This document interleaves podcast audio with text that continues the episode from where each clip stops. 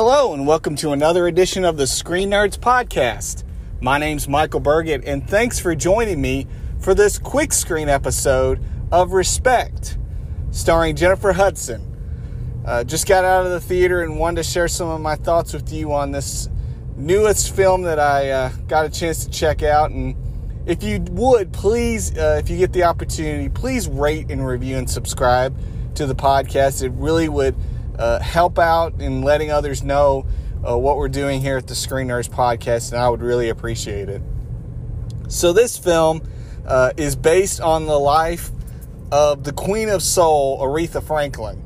Uh, it is uh, a, it's a film that I've been looking forward to for a while because uh, I love Aretha Franklin's music.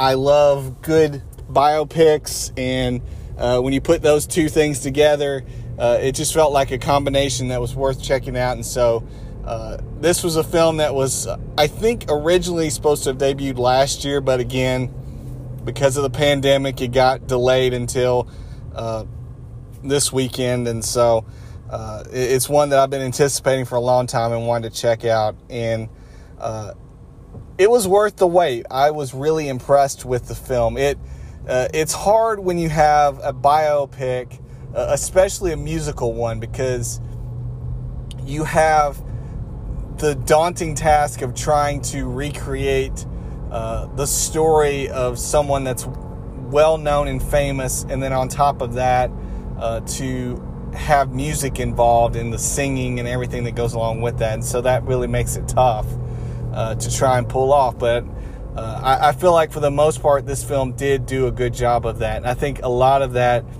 goes to Jennifer Hudson, who is a great artist, a great actress uh, in her own right. And so her coming into this role, I think she did. Uh, she did Aretha justice. Uh, she uh, embodied and had that presence of Aretha as she acted and as she sang, uh, all of that really stood out to me, and and I think that that was a really key component of casting for this film was having Jennifer as Aretha, and, and the rest of the cast was really good as well. I, I mean, when you have the likes of Forest Whitaker, uh, Marc Maron, uh, Marlon Wayans, uh, and on and on and on. I think this cast really uh, shows itself to be uh, very well done uh, with everybody uh, from top to bottom uh, as being uh, really well performed in, in the roles that they were casting. and so, definitely also, you know, I mentioned Marlon Wayans.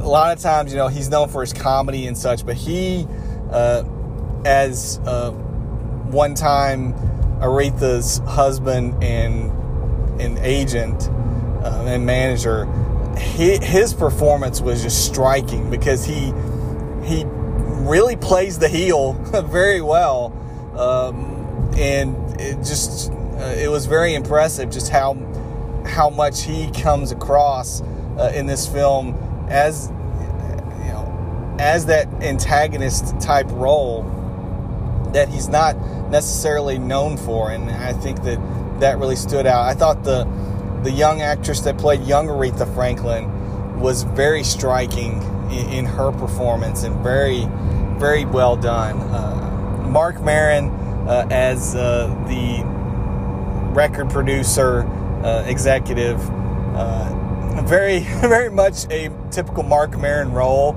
Uh, he has that smart aleck kind of tone, but he kind of reels it in at times. He just very much it very much was a Marc Maron uh, role. If you know him from any other roles that he's been in, uh, he kind of he kind of plays the type uh, in this film.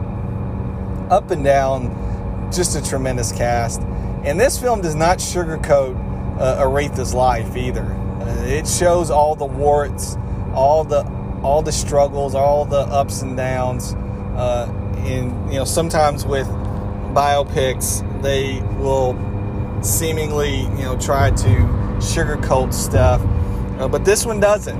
It, it it it really goes to some dark places in Aretha's life, and uh, and I think that um, it's something that can be commended in that it doesn't just show all the good times. And I think too, though, it's important that uh, it showed her faith, and I think that. Uh, especially the end of the film, I think when it, when it gets to uh, her live recording of her gospel album, you really see her faith kind of shine out.